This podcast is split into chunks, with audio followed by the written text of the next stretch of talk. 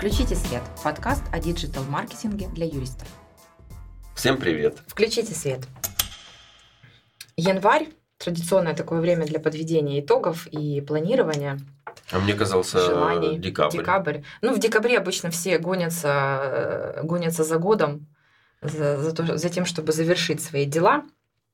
По-хорошему планировать стоит э, там, в ноябре, так что в более спокойном режиме. Ну, не суть важно. Зато на текущий момент уже готова, готова разная аналитика э, международная по тому, каким был 2020 год и чего ожидать от 2021 года.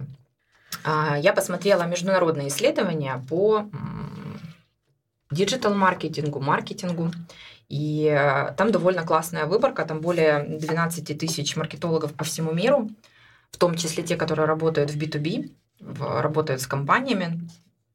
Они поделились а, своими результатами за 2020 год, как они меняли свои маркетинговые стратегии с учетом того, что пандемия изменила привычный ход вещей, привычный э, формат работы с клиентами, с командой, с маркетингом. И все компании, они как-то пытались подстроиться, адаптироваться и заполнить пустоту в интернете, которая, в принципе, у многих была.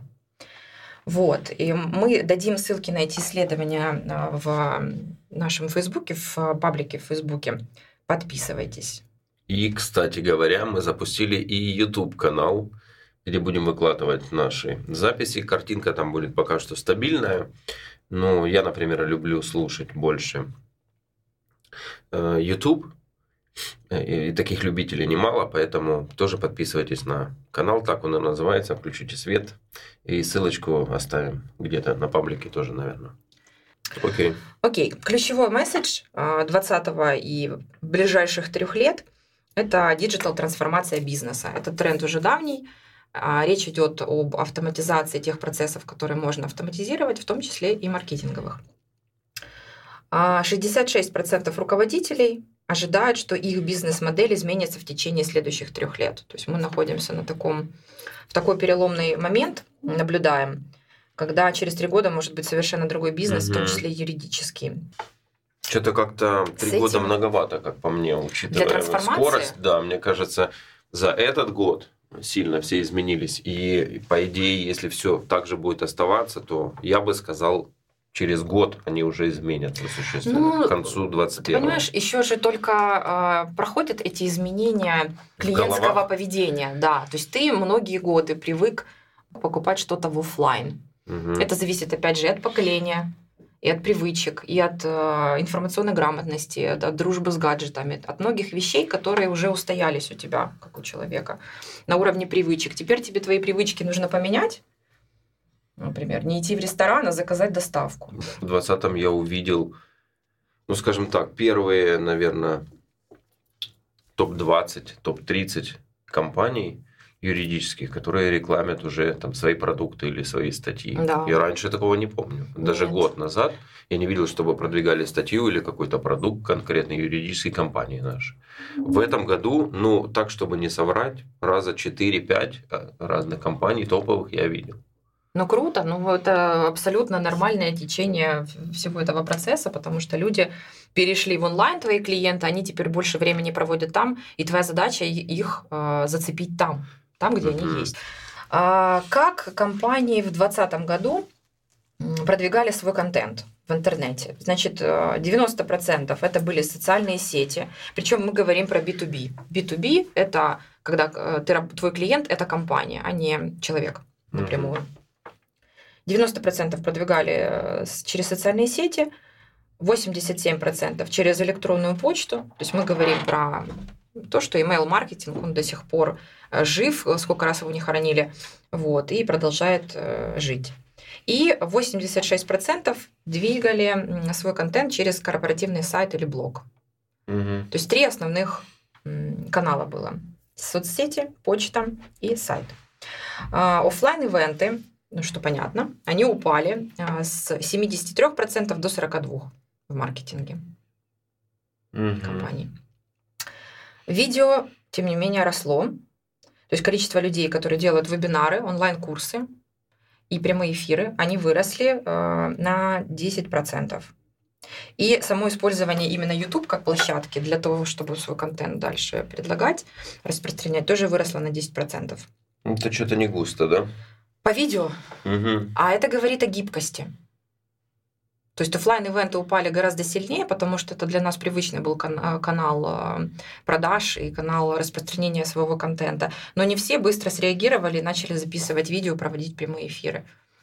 То есть вот этот вот порог страха публичности, технологий или просто вот этот момент чисто психологической адаптации к изменениям, он был большой. Ну или верили, что это все быстро закончится. Да, да, да. Посмотрим, опять же, очень интересно посмотреть на 2021 год, потому что все это будет продолжаться и насколько будет это все расти. Но забегая вперед, а, в инвестициях именно видео. И это не ТикТок. То есть ТикТок, оно остается такой фановой площадкой, mm-hmm. хайповой, да. Но э, по э, тому, куда планируют маркетологи инвестировать, YouTube в тройке. Мы с тобой как раз ехали, говорили в машине по поводу тренда YouTube, да, на вертикальные видео. Mm-hmm в принципе, все эти истории с э, сторис в Инстаграме, с историями в Фейсбуке, они все говорят о том, что у вас есть телефон, создавайте контент так, как вам удобно, и смотрите контент так, как вам удобно, вертикально. То есть, в принципе, все об этом говорит. Вот, интересно, какие цели ставили маркетологи а, для, для компании в 2020 году в связи с изменениями? Первая была это узнаваемость бренда. Вторая – построение доверия – Третье – обучение аудитории. Четвертое только – генерация в лиды. эта генерация – это вид интернет-маркетинга для получения контактов заинтересованных клиентов. То есть изменилась ситуация, все ушли в онлайн. И теперь закономерно нам нужно было работать над узнаваемостью бренда. Если там нас не было, или мы были там очень пассивные, раз в полгода что-то над себя выдавали. То есть нам нужно было всех людей, которые перешли в онлайн, сказать, мы здесь есть, привет мы делаем это и это, приходите. То же самое с юристами, у которых э, не было ни сайтов, ни страниц в том же Фейсбуке. Про YouTube-каналы вообще молчим. Что маркетологи мерили? чтобы понять успех всего мероприятия в 2020 году. 90% мерили посещаемость сайта. Ну, это, наверное, для достижения этой первой цели. Узнаваемость бренда, да? да. Сколько человек да. А, зашли на сайт, вообще, то есть сколько о нас узнали. Ну и путь клиента, наверное, если разумные люди все это делали, настраивали, то да, путь клиента, как э, долго он доходит до там, условной покупки или до конвертации в лида. Ну да, вот время на сайте мерили еще, а, мерили угу. конверсию в действие, это то, о чем угу. ты говоришь. То есть мы зашли на сайт, и дальше да. что? Мы из Call него вышли или перешли на услуги, или нажали кнопку «Оставить заявку». То есть все это мы замеряем. А, вот. И еще мерили вовлечение в email. То есть, учитывая распространенность email-маркетингом, делали рассылки. И дальше открывал ли человек письмо, переходил ли туда а, по той ссылке, которая в письме. Mm-hmm. Вот. Что еще было в 2020 году интересного? Очень вырос Инстаграм. Вот. Инстаграм, он добавил наибольшее количество новых пользователей с июля по сентябрь. И больше, чем Facebook. И рекламный охват в Инстаграме вырос на 7% за последний квартал. Это больше в три раза по сравнению с Фейсбуком. Угу. Так, ну что, переходим к трендам маркетинге на 2021 год. Первый – это многоканальность. Я всегда был за многоканальность. Что это такое? Давай расскажем нашим слушателям. Очень просто. Да, мы подкаст. Мы есть на ведущих платформах подкастовых. Google Encore и там iTunes. Но мы также запустили канал в YouTube для тех, кому удобно слушать YouTube. Э, мы также создали паблик в Фейсбуке. В Фейсбуке, где есть там не только наши подкасты, а и другая дополнительная информация вокруг нашей темы, но и в планах и другие каналы тоже, но это уже в 2021 году. Опять же, зачем мы это делаем на нашем примере? Мы должны идти за нашим клиентом. Если нашему клиенту удобнее слушать на YouTube, мы идем на YouTube. Если нашему клиенту удобно читать, мы добавляем блок э, информации для чтения. Для меня две еще основные причины. Первое, во-первых, э, сам интернет, сам по себе, все эти алгоритмы, они смотрят, а где еще, в каких сетях еще поделились. И, э, а есть такие программы, подсказчики, которые ты загружаешь, это такие статистические программки, которые тебе подсказывают, а вот в этой сети ты еще не поделился, а это нужно, важно, полезно, потому что это будет считывать э, алгоритм как широко распространяемая там какая-то информация, какой-то контент.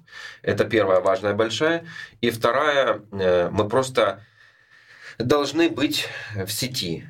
Э, что имеется в виду? Что если подкаст не так индексируется хорошо, как YouTube, скажем, то почему терять этот кусок? Это как вот этот пирог разделенный, когда ты либо сознательно куда-то не идешь, как во ВКонтакте, например, мы или там я сознательно не иду туда, понимая, что я отрезаю себе кусок там потенциальных клиентов, но это моя принципиальная позиция.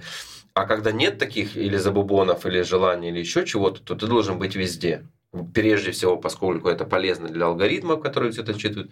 Второе, опять же, полезно для алгоритмов, для интернета, которые э, просто по ключевым словам, по тематике все это объединяют и дают понимание тем же поисковикам, что это э, как бы системная история, что она присутствует на многих площадках, она подвязана все, вся там хэштегами, ключевыми словами и всем остальным, и, в общем, э, и продвигает таким образом органическим способом лучше, чем если мы были где-то в каком-то одном канале. Ну да, нужно не забывать, что а, тот же Google это просто софт, угу. который работает алгоритмами, угу. и он считывает понятные ему сигналы. Ты есть, тебя нет, тебя читают или нет, заходят или нет, кликают, нет. Ну и третье это сам клиент. То есть маркетинг, мы уже говорили неоднократно, он вокруг клиента строится, не вокруг нас. То есть то, что нам удобнее сделать на Фейсбуке, это для нас более не знаю, знакомая площадка, или а давайте сделаем как у конкурентов, у них есть профиль на Фейсбуке. Uh-huh. Но это ни о чем нам не говорит. Если наш клиент в Фейсбуке, мы идем в Фейсбук. Потому что э, социальные сети э, это же не самоцель, это путь клиента. И это точки контакта. Вот сегодня он увидел, э, как твой потенциальный клиент судья, да, видео на Ютубе, причем не на твоей площадке, да. на партнерской площадке. А завтра этот же человек увидит твой пост в Фейсбуке, послезавтра он перейдет на твой сайт или на твой телеграм-канал, и там он в каком-то из этих каналов он станет финальным, угу. финальной точкой контакта, да. после которой он ну, убедится в том, что это ты ему нужен. Да. Ты можешь помочь решить его проблему. Поэтому чем больше таких каналов, чем больше таких точек контакта, тем больше шансов привлечь внимание клиента. Ты знаешь, это вообще это моя любимая тема. Я поддельный подкаст выделил именно для многоканальности. Вот еще детально это все проговорить, может быть даже какой-то кусок уделить технической части. Угу. Давай как бы подытожим. А, добавляем больше каналов а, в свой маркетинг. То есть, если мы есть только на Фейсбуке, мы смотрим, кто наш клиент, какой наш, наш продукт, и доращиваем себе или Инстаграм, или Ютуб, или Телеграм, или блоги на внешних ресурсах, или все вместе, или добавляем email-маркетинг а, добавляем а, то, где есть наш клиент. И надо здесь отметить очень важно, что кроме того, что э, нужна многоканальность, э, нужно еще не дублировать контент. Да. То есть все равно вы э, начинаете сначала, определяете, кто наш клиент в этой сети, в именно, этой сети. что им полезно, важно, нужно. Да, какие-то, какая-то информация может пересекаться, но идеально это подавать ее с каким-то другим оформлением, может быть, немного переиначено или, или с какой-то большей спецификой для конкретной аудитории именно этого канала. Давай возьмем твой пример. У тебя есть несколько каналов, и везде есть своя ценность. То есть ты не дублируешь контент. Да. Значит, в паблике, Facebook это я себе, да, это я себе сам так определил на самом деле. То есть так же должны, стратегия. Да, так же должны сделать и маркетологи э, в компании. Или просто юристы, у которых нет маркетологов, но они могут в этом чуть-чуть разобраться, понять, как это работает и делать, как ты самостоятельно начинать хотя бы делать самостоятельно. Ну да, но я сейчас не самостоятельно делаю. Ну, начинал сам, да. Сто процентов. Ну так вот, паблик, э, как самый древний, он задумывался, в принципе, как э, некий ресурс, где можно подчеркнуть э, и новости о ЕСПЧ, и о каких-то, какой-то практике важной, полезной, и какое-то резюме из информации вокруг этого суда, какие-то ценные мысли экспертов. Э, и там аудитория абсолютно разношерстная. Там есть и юристы, которые что-то для себя полезненькое там обхватывают. Есть просто люди, которые когда-то с этим столкнулись. Есть просто люди, которым это может быть интересно. То есть там такая сборная... Студенты, цена. которые учатся, Студенты. им интересна тема. Да, но я тебе скажу, что это был первый канал, который начал выстреливать лидами. То есть первые запросы пошли туда, даже мне не в личку, на Фейсбуке, а именно туда, то есть это воспринималось как некая корпорация какая-то, которая занимается защитой прав ЕСПЧ. Кстати говоря, паблик так и называется, защита прав ЕСПЧ. Я уже хотел потом поменять, как и все остальные каналы, сделать Евросуд, но Facebook мне этого не позволил. Ну и пусть, потому что немножко все-таки отличается контент аудитория. Там. Дальше Telegram, который я создавал, там изначально я задумывал как такой помощник для юриста или адвоката прямо в суде. То есть, когда человеку важно э, подкрепить свои аргументы какой-то позиции Европейского суда по правам человека, он заходит просто в поисковик, на этот канал в поисковик, вбивает там хэштегом интересующее слово, типа там самообличающая информация, или там справедливый суд, или там э, участие прокурора в гражданских процедурах, ему выбивает несколько ссылок на конкретное решение с супер короткой выжимкой по правовому вопросу. Но это важный момент, что в Телеграме хорошо работает поиск по ключевым словам, угу. в отличие от других площадок, где ты просто сам рутям и ищешь то, что тебе нужно. Да. А, вот. Ну и YouTube. YouTube это больше создавалось для обычных людей, которые хотят подаваться. Это такой помощник для обычных людей, больше даже там не для юристов. Ну там обучающая часть. Именно обучающая о э, том, о чем сам суд не пишет. То есть это такой лайфхакерский канал, условно говоря. Ага. Потому что миллион вопросов, там, начиная от шрифтов, отступов и всего остального, и заканчивая там существенными содержательными кусками, это все не описано в инструкциях суда. И поэтому, а я это знаю, потому что уже миллион раз, значит, я эти все процедуры вдоль и поперек прошел, я там делюсь такими полезными вещами, да. Что насчет Инстаграма? Ты говорил, ты думаешь по этому поводу? Совсем недавно, даже вчера я тоже об этом думал. Задумался, знаешь почему? Потому что это с обратной связи ко мне пришло. Я всегда расценивал Инстаграм как э, вот эту стену, на которой висят грамоты и все остальное, где я собираю все о себе самое лучшее, показываю себя с лучшей стороны, вот свою рабочую сторону, так как тоже говорят. Но э, я смотрю на тенденции, и вот э, я провел несколько э, таких лекций для студентов. Это совсем молодые ребята, там после 2000-х все родились, не знаю, 18, 19, 20 лет, наверное. Вот так. Они все воспринимают личность, любую личность, э, как э, такого персонажа, э, о котором можно узнать дополнительно что-то именно в инсте. И они все, а какой у вас инста, а как, э, как называется? Потом я сразу увидел подписки и так далее, при том, что я инсту вообще не развиваю, вообще-вообще. Именно, ну, наверное, потому что я немного неправильно ее воспринимал. Я сейчас задумался о том, что вполне интересно было бы делать и у меня же много работы именно такой юридической, сделать канал именно профессиональный свой, где я бы э, даже писал истории какие-то, короткие видео на э, там, аргументы правительства, или вот я получил письмо, сколько оно шло, или вот как выглядит э, ответ на, на такой запрос в суд и так далее. То есть что-то узкопрофессиональное, ну, как такое небольшое окошечко в мою работу. Возможность подглядывать, подсматривать уже в сам процесс рабочий. Ну и фишка Инстаграма – это прямые эфиры, первое, которые удобно, легко проводить, и э, любой человек может подключиться и, без и проблем. совместно, да, совместно, совместно с кем-то, да. самому. Второй момент – это IGTV, то есть ты сохраняешь короткие видео навсегда, и это не в ленте, а отдельный такой, как а, раздел. видео раздел да, в Инстаграме. И это сами сторис. То есть люди любят подсматривать, чем они, собственно говоря, в Инстаграме занимаются. Ты можешь показывать, а вот я там пишу, а вот я выступаю, а вот я делаю, а вот сегодня у меня выходной. Всем интересно э, посмотреть True Life. Ну, то есть э, не вылизанную картинку, как ты говорил, грамоты или что да, это, да. да. Но это как бы уже никому не интересно. Всем интересно посмотреть, вот даже а, тренды визуальные в фотографии, в дизайне уходят туда в какое-то ретро, в 90-е, в естественные картинки, в меньше фильтров, меньше фотошопа потому что уже все, всем приелись одинаковые картинки, одинаковые цвета, и уже глаз не цепляется за это, а задача диджитала зацепить. Я даже думал вот вчера как раз о том, что это юристы, именно судебники, наверное, в большей степени поймут, но есть такая штука вот э, у нас, у адвокатов и юристов, когда ты э, читаешь материалы дела и ты ловишь зацепочку какую-то, там, где ты можешь боднуть своего оппонента, это, ну, супер классное чувство, ощущение. Наверное, может быть, ради этого вообще и работают в этой сфере. Угу. Когда ты видишь, что ты чуть-чуть на шаг вперед, какое-то преимущество получил в аргументах своих. Я подумал, вот, вот это хороший был бы, наверное, контент для именно stories в инсте. Да. И э, никто же не э, запрещает оставить свой текущий там персональный канал и создать условно рабочий Ну да. Инстаграм, где ты будешь говорить о профессиональных каких-то вещах. Да.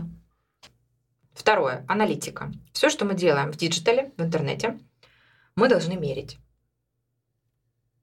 Не просто так. Мы запустили свой паблик, свой сайт, Прикольно, э, что на блоги. втором месте это стоит, серьезно. Ну, сначала нужно где, что мерить, собственно говоря. Когда тебя нет ни на одном канале, все, что ты можешь померить, это п- посещение твоего сайта э, просто так органически и с рекламы в Гугле, например. А если у тебя даже нет сайта, что мы можем померить? Мало что мы можем померить. Вот. Когда мы говорим про пункт первый, мы есть на разных каналах, пункт второй, мы начинаем мерить, а, насколько мы эффективно на этих каналах Мгм. работаем. А что мы меряем? Мировой тренд, который касается очень э, нашего рынка, в том числе юридического. Есть такое понятие метрики тщеславия. Класс. Да, когда мы меряем, э, меряемся, конкурируем лайками и репостами. То есть, а вот у наших конкурентов, у них больше лайков под постами, потому что их сотрудники все лайкают. Ага. Пусть и наши сотрудники лайкают, Да. но это не метрика. От того, что кто-то что-то лайкнет, это не приблизило нас к покупке. Да. А репосты это хорошо, это такой более, наверное, весомый показатель, но опять же, если это репостят на, только наши сотрудники, в этом тоже мало ценности. Кто репостит?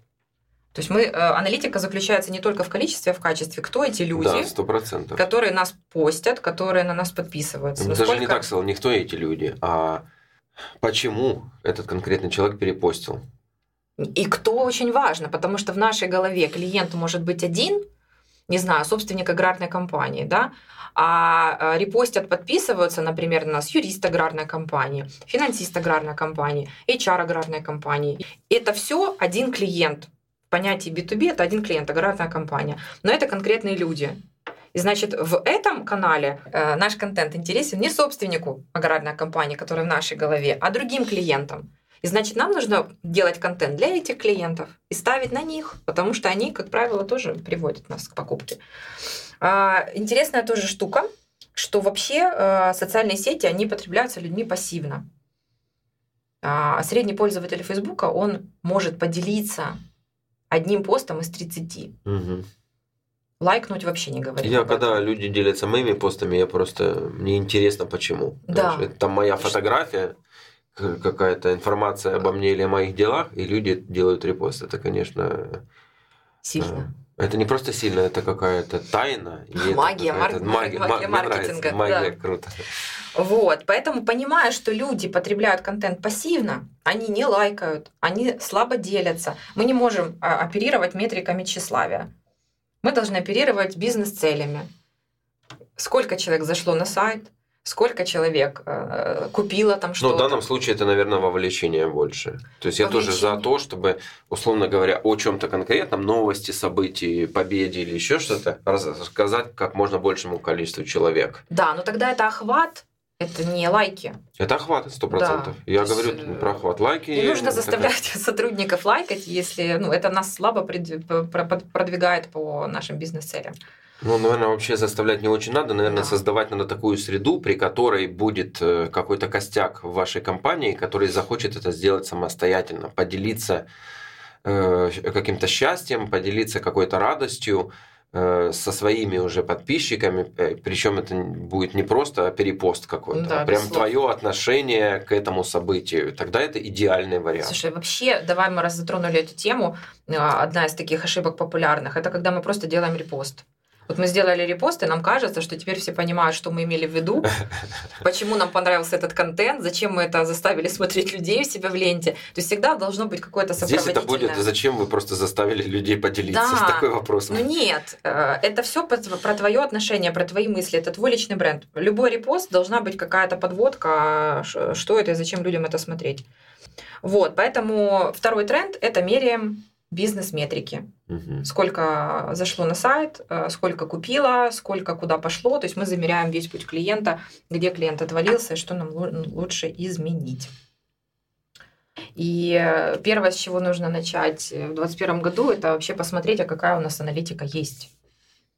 И привести ее в порядок. То есть, ну, есть ли аналитика на сайте, прикручена ли она, правильно ли она прикручена вообще. Что смотрят Каким целям, люди? что, Да. люди, что твои клиенты у тебя на сайте смотрят, какие услуги более интересные, какие менее интересные, на кого из партнеров больше заходят, почему. Ну, то есть Мгм. нужно понять интерес, э, какой он сейчас, чтобы было с чем сравнивать там через э, квартал или год. Вот, третий тренд. Сайты. Сто процентов. То есть те, у кого нет, они наконец-то появятся. Те, у кого они есть, э, по примеру Америки, будут докручивать блоги и менять их. Э, Те, у кого не адаптированы под мобильные версии, будут адаптировать. Еще важная штука, все ринулись э, в Америке в SEO, то есть э, в такое продвижение кон- за счет ключевых слов и Да, других технических инструментов, выдача. да, как свой сайт поднять выше на страничке, на первой странице выдачи в Гугле. Нужно пользоваться бесплатными возможностями Гугла, как э, Google Business аккаунт, потому что он сильно добавляет э, этому органическому продвижению. Ну и реклама в Гугле. Есть юристы, которые успешно работают не первый год. У них есть клиенты. Думаю, ты тоже таких знаешь. А, Их рекомендуют, они известны в своей нише, но у них нет сайта. Ну, они просто еще, наверное, не очень загружены или не прочувствовали карантин. Но Ну, это- обычно это еще связано с тем, что наоборот, они загружены. То есть у них есть клиенты, они приходят там по сарафану, то есть постоянный поток какой-то есть. Ну зачем нам сайт? Ну, по идее, э, в головах любого собственника должно быть, а что дальше? Какие-то планы, какая-то стратегия на будущее. Если раньше она была попасть на это мероприятие, познакомиться с этим, постучаться этому, договориться о встрече с тем, то теперь это все отвалилось, и надо придумать что-то другое. И это что-то другое, это digital. Ну да, и опять же, где клиенту больше в одном месте почитать о тебе? Он начнет гуглить, он может попасть на твою Facebook-страничку, которая состоит из кучи разрозненных Мгм. постов, репостов за разное время. Какие-то твои статьи э, в лучшем случае найти на блогах там э, юридические, юридической прессы или бизнес-прессы. Ну, собственно говоря, все. А где он узнает там о твоих проектах? Что ты делаешь? Какие вообще у тебя услуги? Потому что если мы это не скажем человеку, он сам себе представит, что делает Андрей Крестенко. А Если говорить про подкаст, то часто подкасты продвигаются тоже с собственным сайтом.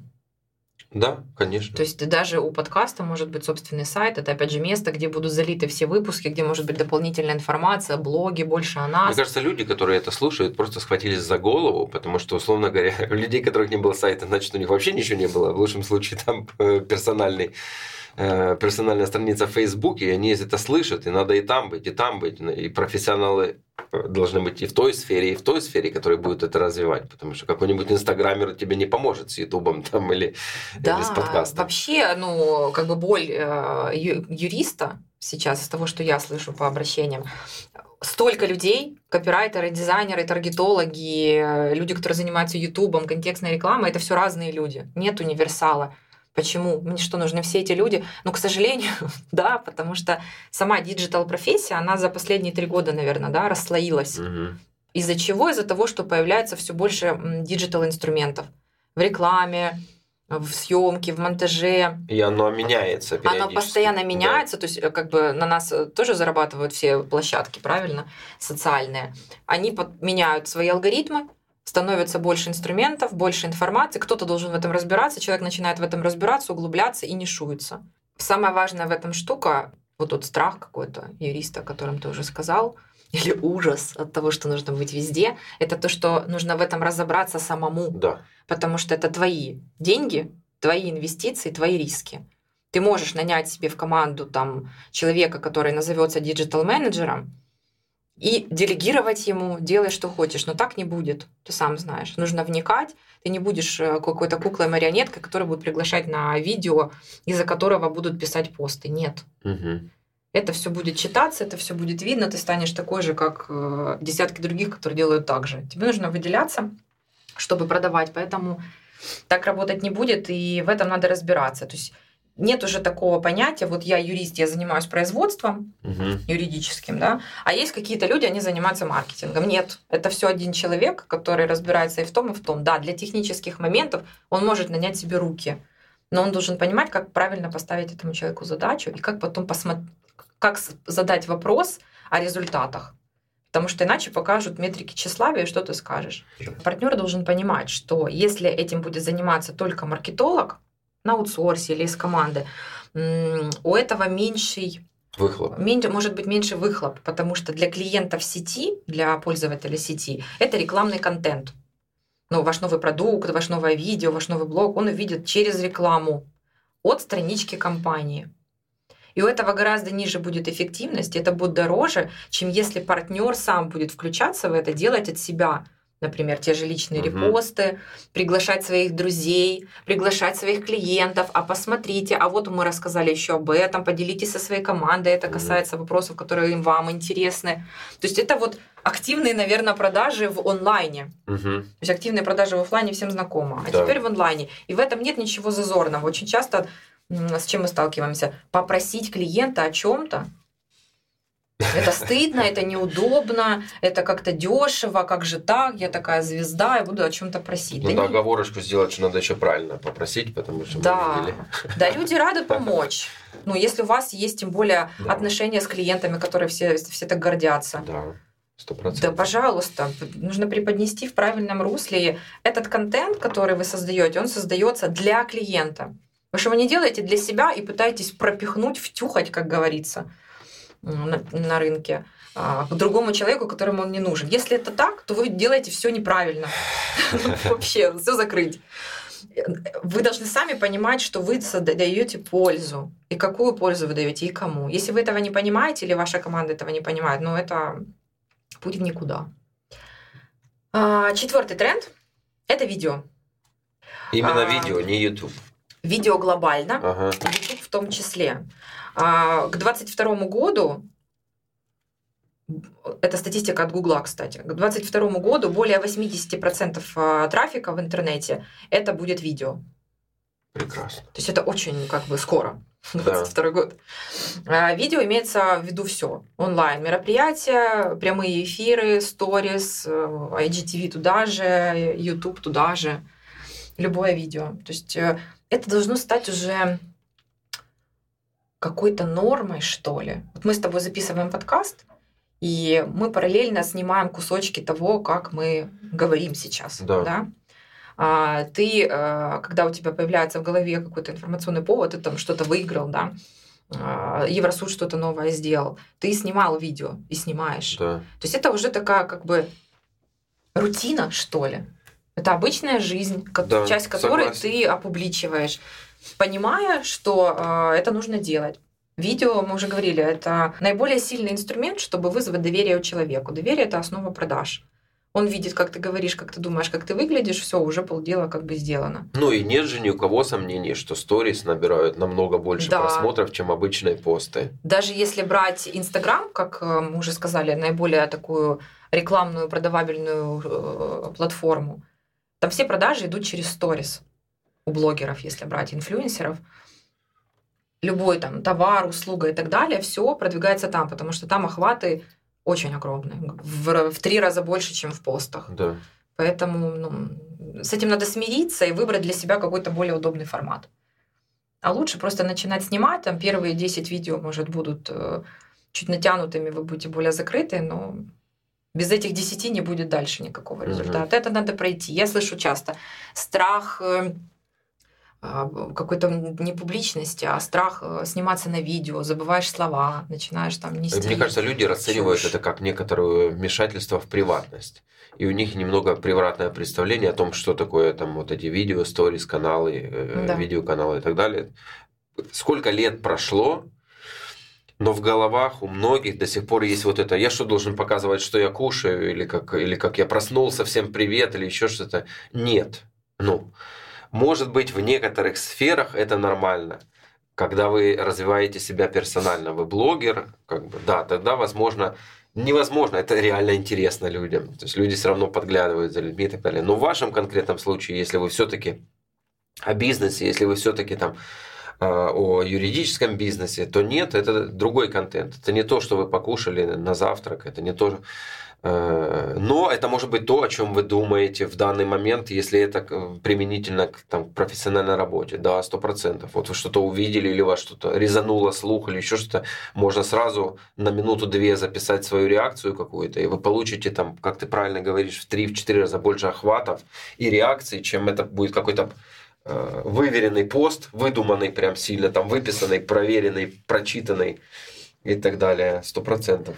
А еще же какая штука с этими а, историями в Фейсбуке и в Инстаграме, это то, что они через сутки исчезают. То есть это вообще какой-то уникальный контент, который человек хочет поймать. Да, моменты. Это да. моменты, я называю. То есть, например, да. человек-юрист э, вышел после судебного заседания, у него прям накипела да. какая-то там история, в общем, которую он хочет рассказать, или там судья что-то сделал, там, ну, не, не обязательно фамилии, имена э, судей, клиентов и так далее, можно поделиться какой-то правовой штукой, которая тебя зацепила. И вот сейчас в моменте, когда у тебя эмоции, это будет классно. Это через сутки исчезнет, тебя никто не сможет потом как вспомнить тебе, как ты там негодовал. А, и это будет интересно посмотреть, потому что это вот момент. Какой... И это может и вопрос ваш решить, то есть проблему негодования вашего может тоже решить. Если вы популярны, если вас смотрят много, там, тысячи людей, вот это может и помочь в решении вашего вопроса. Адвокаты юристы просто начинают снимать судебные заседания на телефон. тоже именно как тренд некий, мне кажется, э, в сфере юриспруденции тоже. То есть люди просто ставят телефон и снимают, как ведет себя судья, или как ведет себя прокурор, или еще что-то. Мне кажется, это может какой-то отдельной веткой вот именно для э, юристов-адвокатов быть какой-то. Ну, нужно понимать просто для себя, э, зачем это клиенту, да? Кто твой клиент и зачем ему это смотреть. А... То есть, если это периодически, ты как бы показываешь внутрянку, ну окей, а на постоянной основе, ну что? Эту нудятину смотреть? Ну, зависит. Наверное, большинство это делают как для некой гарантии как для некоторого доказательства, которое можно потом использовать в а, будущем. некой прозрачности процесса. Да, да, да. Чтобы это же можно потом как доказательство использовать в Европейском суде спокойно это можно использовать, чтобы показать, к примеру, что судья подсказывал там какие-то э, какие-то аргументы или, или часть правовой Хорошо, позиции ну, для там, стороны обвинения. Это как одна из веток контента, которая ну, там, прямо к продаже Это точно не, для это да. не масс-маркет, это точно как бы не будут смотреть обыкновенные люди, но возможно это как бы сгенерирует какое-то отдельное такое сообщество. Угу. Пятый тренд это подкасты. О, что это такое? Что такое? Подкасты. То, что мы сейчас делаем. Ага. Как называется сейчас радио по запросу. Радио у тебя в кармане. То есть у тебя есть свободная минутка, когда ты едешь, путешествуешь, готовишь, не знаю, занимаешься в спортзале, и ты слушаешь какой-то контент на тему, которая тебя интересует, на тему истории, на тему маркетинга, на тему кулинарии, музыки, что угодно, и на тему э, юридических э, тонкостей, лайфхаков и новинок, новостей, в общем, все что угодно, что вы придумаете. А в Америке уже 38% юрфирм с подкастами. И вообще там подкастная культура более развита, чем у нас. Поэтому я думаю, мы к этому тоже придем. Вообще, а, если помнишь, как все развивалось, все ушли в мессенджеры. И больше такая была текстовая история с появлением соцсетей. Угу. Перестали люди общаться голосом, и куча мемов на эту тему, да. Когда отправляются аудиосообщения, когда у тебя нет рук и так далее. Вот. А сейчас тема с голосом возвращается. То есть подкасты растут, аудиосообщения набирают обороты, голосовой поиск э, в Гугле все, все активнее. Даже сейчас говорят, э, контент на сайте делать э, как-то ключевики на сайте, ключевые слова, они должны быть такими, как человек говорит ртом. Да. Для голосового поиска, потому что он будет увеличиваться, и компании типа Гугла а, и Apple в это инвестируют, в этих помощников. Поэтому это должно быть удобно, чтобы этот помощник нашел именно ваш сайт. Поэтому голос набирает обороты, подкасты с, с ними вместе. Есть свои сложности, с которыми мы сталкиваемся. Подкаст а, сложно продвигать. Да. Но с этим можно работать. То есть, если люди, э, как правило, люди, те, которые не слушают подкаст, их причины довольно причины этого довольно простые. Они не знают, что такое подкаст, они не знают, где найти подкаст из большого выбора и где его слушать. Это все решаемо. То есть, если человек не хочет его слушать на iTunes или Google подкасте или на других подкастных э, или музыкальных платформах, он может его слушать э, на YouTube Мгм. спокойно. Ну вот Google мне очень понравился. Я же первый раз, когда мы только залили свой подкаст на Анкор, э, это целое приложение, которое надо установить, ну то есть куча препятствий сразу. Хочется сразу, хоп, включил и послушал. Везде. Это Google выполняет эту функцию. Google Нормально. подкаст? Да. То есть там ничего не надо, Google есть у всех. как бы. Ну да, но это такое как лишнее действие. Чтобы подписаться человеку на Google подкаст, тоже надо подписаться, его как-то установить. Мгм. скачать это приложение. Ничего сложного, но это просто лишнее действие для вашего клиента. Но вы должны понимать, что и на Ютубе есть подкасты, их тоже слушают. Ну, ты знаешь, мне это очень на нравится. сайте своем юрфирмы можно за- заливать эти подкасты, пусть там слушает человек. Должно быть какое-то место, в которое несложно попасть Мгм. системно. Мне нравится, что пока что не создали ресурсов э, для продвижения подкастов, потому что это э, чистая статистика, знаешь, никаких накрутов, никак- Ну да. ничего непонятного, да.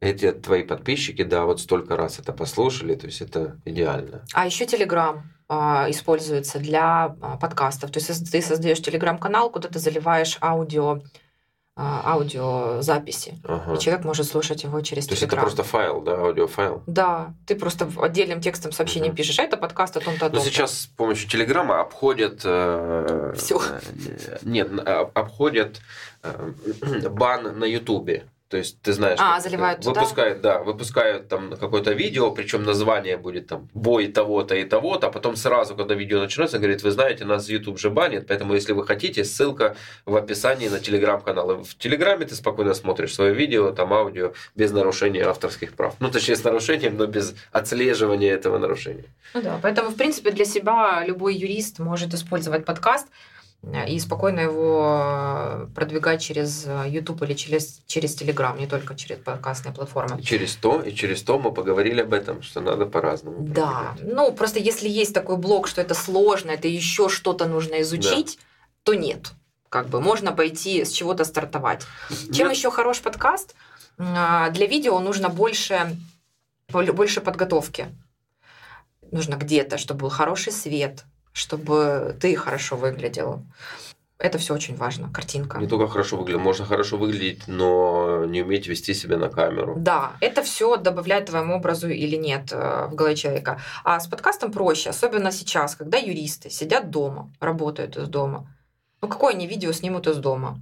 Какое у нас освещение? В зависимости от того, какой дом. Да, то есть вопрос домашнего освещения, звукоизоляции и вообще всего остального. Ну, звукоизоляция и подкаста, конечно, касается. Но опять же, не нужно как-то отдельно одеваться. А подкаст ты спокойно включил, настроил, записал, выложил. Это не стоит таких, наверное, человеческих ресурсов энергетических, как видео. В любом случае есть аудитория аудиалов. Мы не можем на них забить и сказать, смотрите видео или читайте лонгриды. Ну Мгм. нет. Мы идем за клиентом. Есть люди, которые любят слушать. Никто не запрещает потом э, то, что вы проговорили в подкасте, сделать блогом. Это э, так должно работать. Ты создаешь контент, назови его э, контент, и он должен у тебя выйти в твоих блогах в письменном виде, Мгм. в аудио вариации, Мгм. э, на подкасте, в Мгм. видео варианте, Ну да, можно на видео, на каких-то сателлитных ресурсах, там, в виде постов, текстов, комментариев, чего угодно. Тогда ты охватил тему, эту узкую, со всех сторон, на всех площадках. на разные аудитории Да. и при минимуме ресурсов. То есть тебе не нужно каждый раз для каждой площадки, а, для каждого клиента, под каждый продукт выдумывать новый контент. Ты берешь один контент и просто его в разных форматах нарезаешь. Куда-то коротенький пост, куда-то инфографика, Да. куда-то видео, Да. куда-то аудио. Вот, спасибо, инфографика еще тоже важно, визуальная штука. Ну да. А, Это не подкаст юридической компании. Подкаст должен быть на какую-то тему вокруг сферы интересов. Там. Мне понравилась идея ребят, не помню, кто это сделал. Они сделали аудиоверсию Уголовно-процессуального кодекса. И это прям вообще мне очень понравилось. Это прям очень круто. В твоей сфере в э, защите прав Евросуде ты видишь подкаст? Ну, как вариант. В каком-то формате. Хороший вопрос. Э, Потенциально, наверное, да. Но я тогда не вижу там только лишь себя. Ну, Скорее всего, это будет больше формат общения там с секретариатом суда, судьями суда, со спецами в этой сфере, может быть, судьями высших судов на национальном уровне, Мгм. как, как они относятся к практике, применяют, не применяют и так далее. Ну, то есть это тогда больше, чем один человек. главное не пихать туда все, что мы знаем. А, всем а- а темам. так делают на первичных стадиях все. да, есть, поэтому мы на видео- первичной стадии говорим на уровне тренда, что если это подкаст, выберите тему, нишу. Лучше это будет пусть узкая, чем слишком широкая. Вполне. А почему бы туда не, э, не наполнять его, и, допустим, вебинарами, которые и так проходят? В основном это односторонняя история, там вопросы в конце. А, записи если вебинаров, Есть. Да, а, записи записи вебинаров. вполне. Если какая-то компания, ну там 50 плюс человек систематически их проводит, почему бы не заливать это туда? Ну да. Ну, там дальше вопросы, это было платно или бесплатно, или что угодно, но вполне имеет место. Ну или быть. делать э, не весь вебинар, а нарезку. То есть если там было два часа, выбирать какой-то цельный кусочек и... А потом представь, делать рубрики по конкретным уже темам. Всех, кто читали по интеллектуалке, хоп, в одно место ну да, свести. да, да. Это от всех там 10, топ-10 лучших спецов страны послушал вебинары на конкретную тему. Да. Почему нет? Круто. А Посмотрите на каналы, которых у вас еще нет, потому что это применимо и к тем, у кого ничего нет, и тем, у кого- что-то есть. Какого канала нет, и попробуйте в 2021 году развить этот канал. Но обязательно нужно сфокусироваться на чем-то достаточно узком, понятном, и попробовать э, выделить бюджет на это, вложиться ментально, временем и деньгами и э, пощупать результаты в конце года. Я уверен, ну, в 95% случаях э, это будет успешный опыт, полезный не только для развития своего, а именно для развития бизнеса и продаж. И если говорить о деньгах, то удвоить инвестиции туда, что уже работает и приносит клиентов, и оставлять всегда в бюджете маркетинговом должен быть там, хотя бы 10% на эксперименты. Они могут не выстрелить, но они могут выстрелить. Это какие-то новые продукты, новые способы продвижения, новые каналы.